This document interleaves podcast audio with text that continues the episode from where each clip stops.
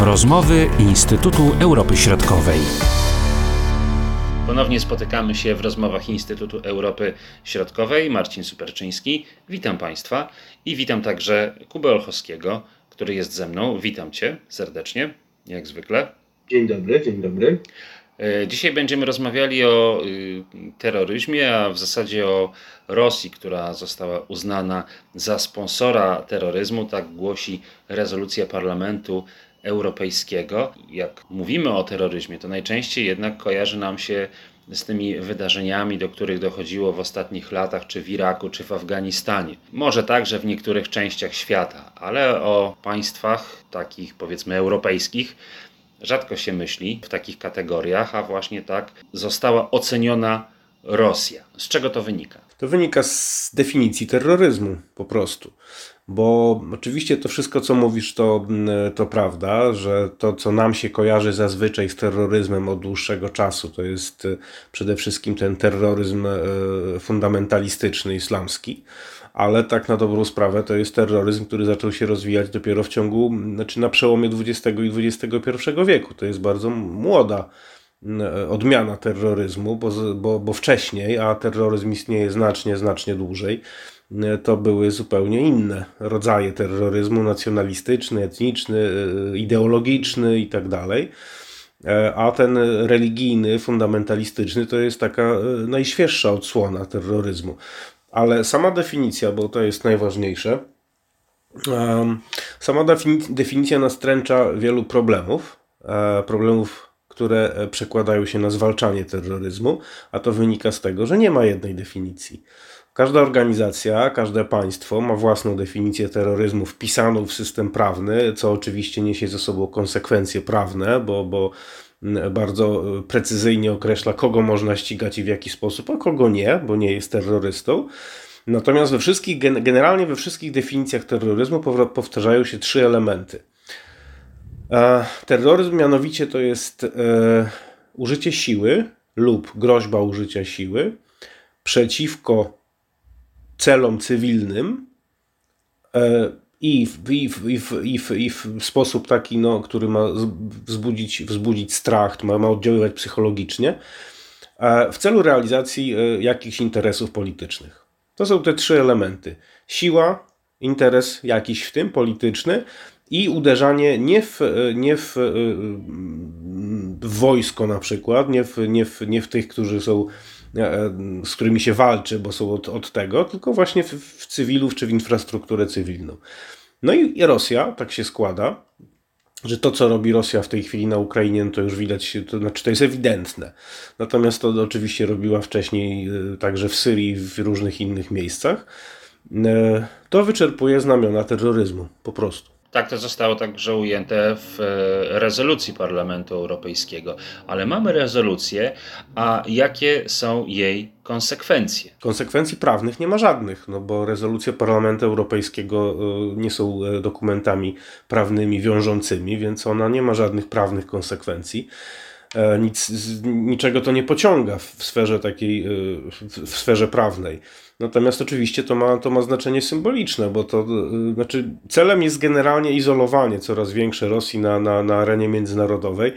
A, a pamiętajmy, że to jest pierwsze państwo, w stosunku do którego Parlament Europejski, czy, czy w ogóle Unia Europejska, no, tego rodzaju tego rodzaju sankcje zastosowała. Czy sankcje trochę w cudzysłowie, ale to jest sankcja oczywiście taka symboliczna. I to jest bardzo ważne, bo to też e, e, jakby pokazuje, pokazuje miejsce Rosji. E, jest taka też zasada, pamiętajmy, że z, z, stara zasada z terrorystami się nie negocjuje. I to jest symbol dla Rosji, to jest symbol dla Rosji, że, że, no, że, że Unia Europejska jej nie odpuści, mówiąc kolokwialnie. I zwróćmy uwagę też, jak to zostało przyjęte w Rosji, bo, bo gdyby to rzeczywiście było mm, nic istotnego, E, to, to Rosjanie by jakoś nie reagowali specjalnie.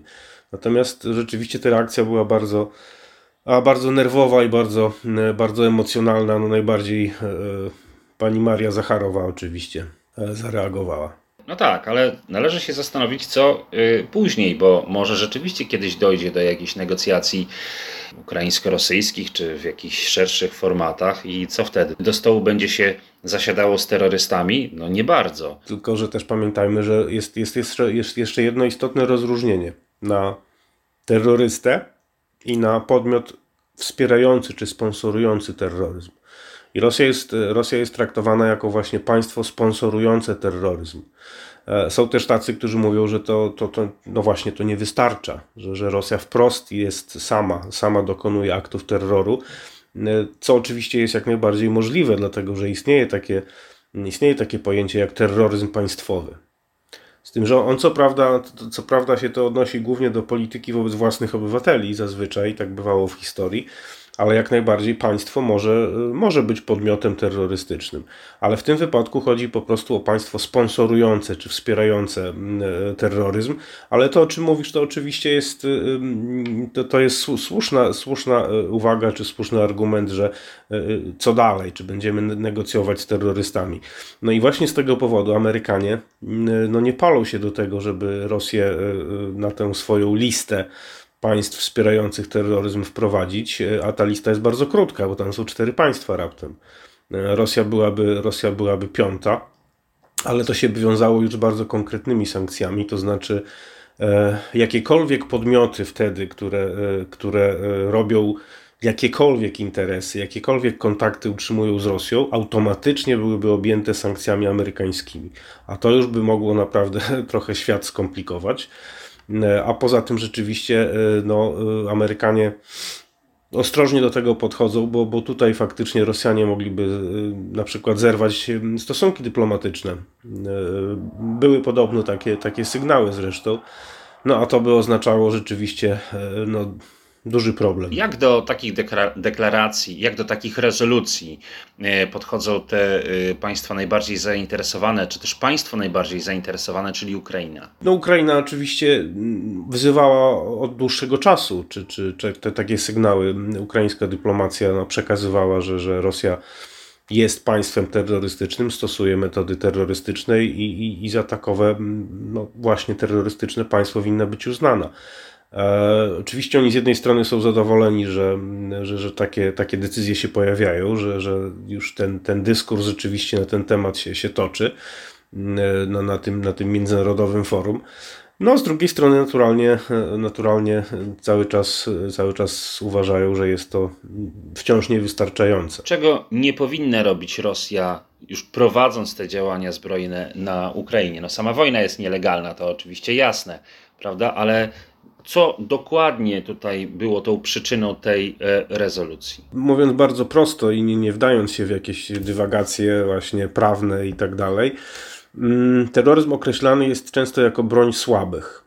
To znaczy, y, ponieważ nie jesteśmy w stanie, terroryści, my, my terroryści nie jesteśmy w stanie wygrać w otwartej, bezpośredniej walce z siłami zbrojnymi, na przykład y, przeciwnika, więc atakujemy jego y, słabe punkty, czyli atakujemy jego infrastrukturę cywilną, atakujemy dworce, atakujemy cywilów, no po prostu po to, żeby wywołać strach i przez ten strach wpłynąć na morale przeciwnika i skłonić go do no, do poddania się na przykład. To właśnie robią Rosjanie, dokładnie. To znaczy oni y, y, nie są w stanie, nie są w stanie mm, przechylić szali zwycięstwa w tej wojnie na swoją stronę militarnie, na polu walki. No więc postanowili zrobić to inaczej, czyli atakując cywilów. Bo to cywile siedzą teraz bez prądu, bez wody, bez ogrzewania i to jest właśnie klasyczny terroryzm. Czy przychylasz się do takiej opinii, że Rosja no jakby nie ma wyboru w tym momencie, bo znajdujemy takie opinie, że albo się poddadzą, czy też no, uznają swoją porażkę ze wszystkimi konsekwencjami, czyli trybunał, sądzenie za zbrodnie, które się wydarzyły na y, Ukrainie, odszkodowania itd., tak itd., tak to jest jakby jedna droga. A druga droga to jest pójście kompletnie, konsekwentnie tą drogą, yy, która została obrana pod koniec y, lutego, czyli walka do upadłego, można powiedzieć, taka nie liczymy się z kosztami, nie liczymy się z życiem ludzkim i naszych ludzi, i tych po drugiej stronie, tylko po prostu musimy osiągnąć ten efekt końcowy, którym jest zwycięstwo. Myślę, że ten drugi scenariusz jest bardziej prawdopodobny. Bo no nie sądzę, żeby, żeby e, Rosja działała na tyle racjonalnie i pragmatycznie, żeby rosyjscy decydenci na Kremlu nagle doszli do wniosku, że trzeba się poddać i zakończyć tę wojnę, bo ona nie ma sensu. Nie, nie, to już to, to, to jest za późno. Przede wszystkim z, z ich punktu takiego czysto, czysto personalnego, indywidualnego, bo dla nich to będzie, dla całej wierchuszki kremlowskiej z Putinem na czele, ten scenariusz, że poddajemy się i zakończymy tę wojnę, będzie oznaczał utratę władzy i życia zapewne. Więc nie, Rosja się niestety nie podda. Mało optymistycznie, ale cóż, tak to wygląda. Bardzo dziękuję, Kubo, za tę rozmowę. Do usłyszenia, do zobaczenia. Dziękuję. Były to rozmowy Instytutu Europy Środkowej.